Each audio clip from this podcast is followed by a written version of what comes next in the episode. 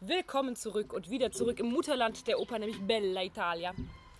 Wenn ich hier so gerade im Garten in der Wärme sitze und ein leckeres Eis, Goji-Beere, Tamarinde, Marille und Tonka Karamell lecke. Hahaha, nein, Spaß natürlich. Ich bin eher so für Klassiker. Hm, Himbeer, Schokolade, Joghurt, lecker. Natürlich habe ich das auch bei einem Eiscafé Venezia erworben. Warum heißen eigentlich alle italienischen Eiscafés Venezia?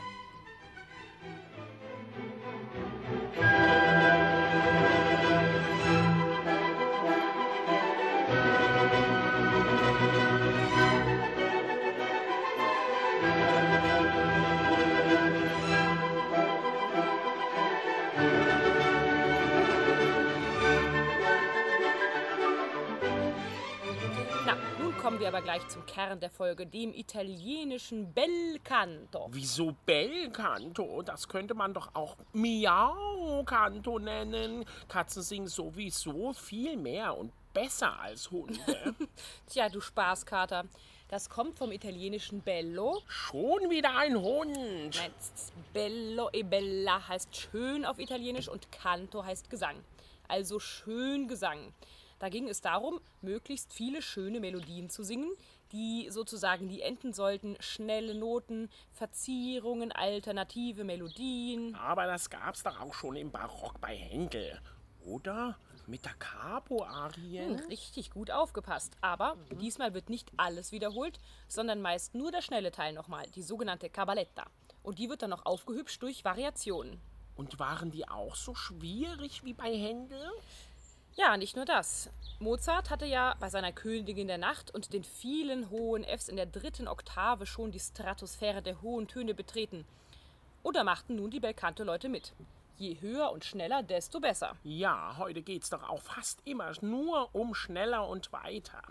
Ich möchte gar nicht effizienter in meiner gemütlichen Kuschelecke schlafen. Nur schön. Das fanden die Italiener auch. Daher kommen wir gleich zu Giacchino Rossini, dem ältesten der drei Belcantisten. Er wurde 1792 in Pesaro geboren. Der war ein echter Genießer. Nachdem er nämlich sehr erfolgreich tonnenweise Opern geschrieben hatte, nämlich 41 Stück in 17 Jahren, hörte er komplett auf und kochte für den Rest seines Lebens, und das waren immerhin noch 28 Jahre, und zwar leckere Pasta, Pizza und was ihm sonst noch so alles einfiel. Oh, gute Idee. Machst du das dann auch mal eines Tages? Da wäre ich ja sehr dafür. Muss auch nicht nur italienisch sein. So, so ein leckerer Karpfenblau würde ich auch nehmen. Naja, berühmt ist Rossini aber vor allem mit einer Oper geworden, dem Barbiere di Sevilla. Und viele haben ihn auch oft als Nachfolger von Mozarts heiteren Opern gesehen. Denn hier wird die Vorgeschichte von Mozarts Hochzeit des Figaro. Figaro, Figaro, Figaro, Figaro. Sehr gut. Das ist auch von Rossini und er hat wirklich viele Herausforderungen für die Sänger geschaffen. Schnelle Koloraturen,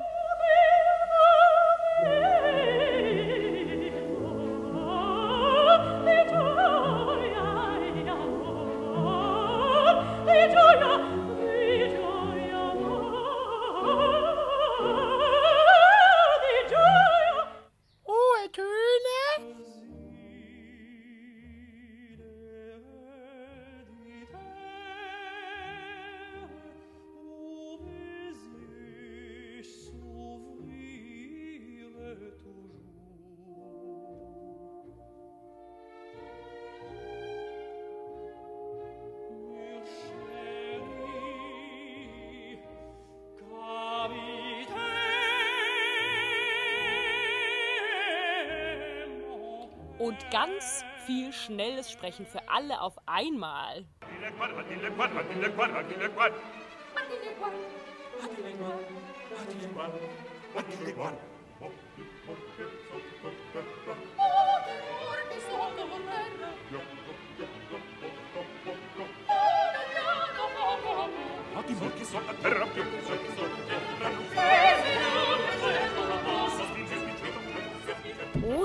Da kriege ich ja Herzrasen, so eine Eile. Gibt's auch ruhigen Belcanto?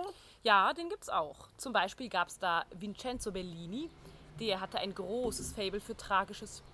Vielleicht ist er deshalb auch nur 34 Jahre alt geworden und an einem Leberleiden gestorben. Ui, der Arme.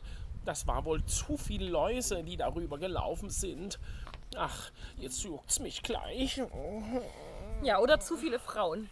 Er hatte nämlich drei Affären und die hießen alle Juditha. Das finde ich wiederum außerordentlich praktisch gedacht. Das eine war die Sopranistin Juditha Pasta, die nächste war Mezzosopran und die dritte eine reiche Unternehmersgattin. Da ist doch für jede Stimmungslage was dabei. Vielleicht gibt's daher auch in seinen Opern ständig Streitigkeiten um Männer zwischen mehreren Frauen, wie in seiner berühmtesten Oper Norma. In einem Supermarkt? Nein, weder Netto noch Norma. Norma ist eine gallische Druidin, die einen Römer liebt, mit ihm auch noch zwei Kinder hat und am Schluss dafür auf dem Scheiterhaufen endet. Aber ihre erste Arie, Casta Diva, ist sowas von berühmt.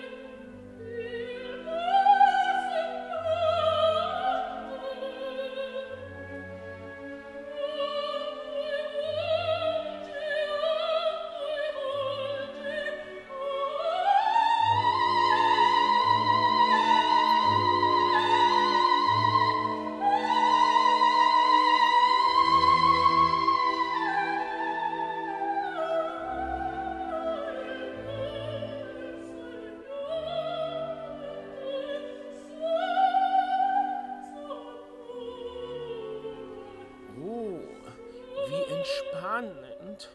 Das gefällt mir sehr. Und nicht nur dir. Daraus hat Chopin seine Inspiration für Klavierstücke geholt. Und auch Wagner wollte erstmal unbedingt Bel Canto schreiben.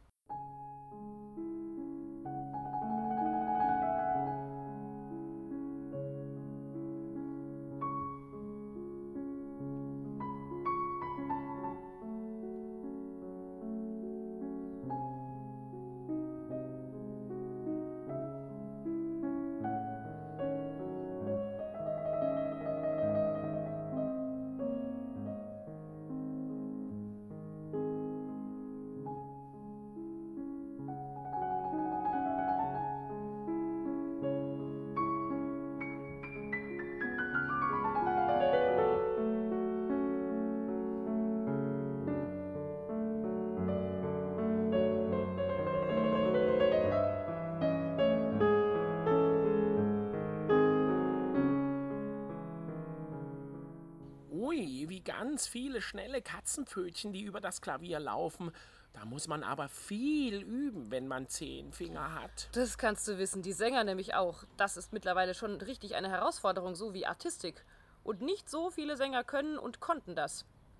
Das ist ein bisschen wie im Zirkus mit Stimmakrobatik auf dem Drahtseil der Notenlinien. Zirkus, gruselig. Die armen Miezekatzen, Tiger und Löwen, die da dressiert werden. Und ein ganz berühmtes Zirkusstück stammt vom dritten berühmten Belkantisten Gaetano Donizetti. Und bei den schönsten Operntoden hast du das auch schon gehört, nämlich Lucia di Lammermoor. Jammermoor? War das Englisch? Ja, kann man so sagen. Donizetti war ein Fan von historischen Romanen und Stücken und hat ein Stück von Sir Walter Scott, The Bride of Lammermoor, vertont. Vorher hatte er auch schon Anna Boleyn vertont und dann noch Maria Stuart. Ja, und was ist an einem schottischen Moor nun Zirkus? Matschwaden im Treibsand, Voltigieren auf dem Ungeheuer von Loch Ness? Nein, das Singen. Denn im 19. Jahrhundert werden die Frauen immer wahnsinnig, wenn sie in einer blöden Situation sind und dann singen sie immer höher und verrückter. In Lucia di Lammermoor dauert diese Szene insgesamt 19 Minuten und wird von einer Glasharmonika begleitet.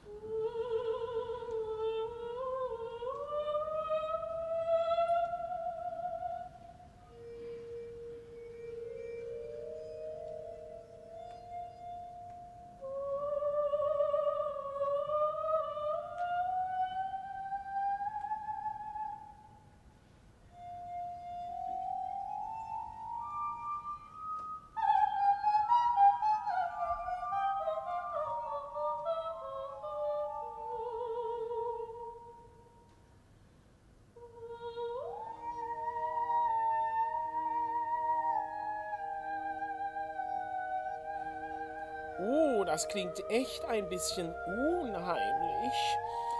Die Italiener sind doch sonst immer eher laut und fröhlich, zumindest die Katzen, die ich aus Italien kenne. So, so.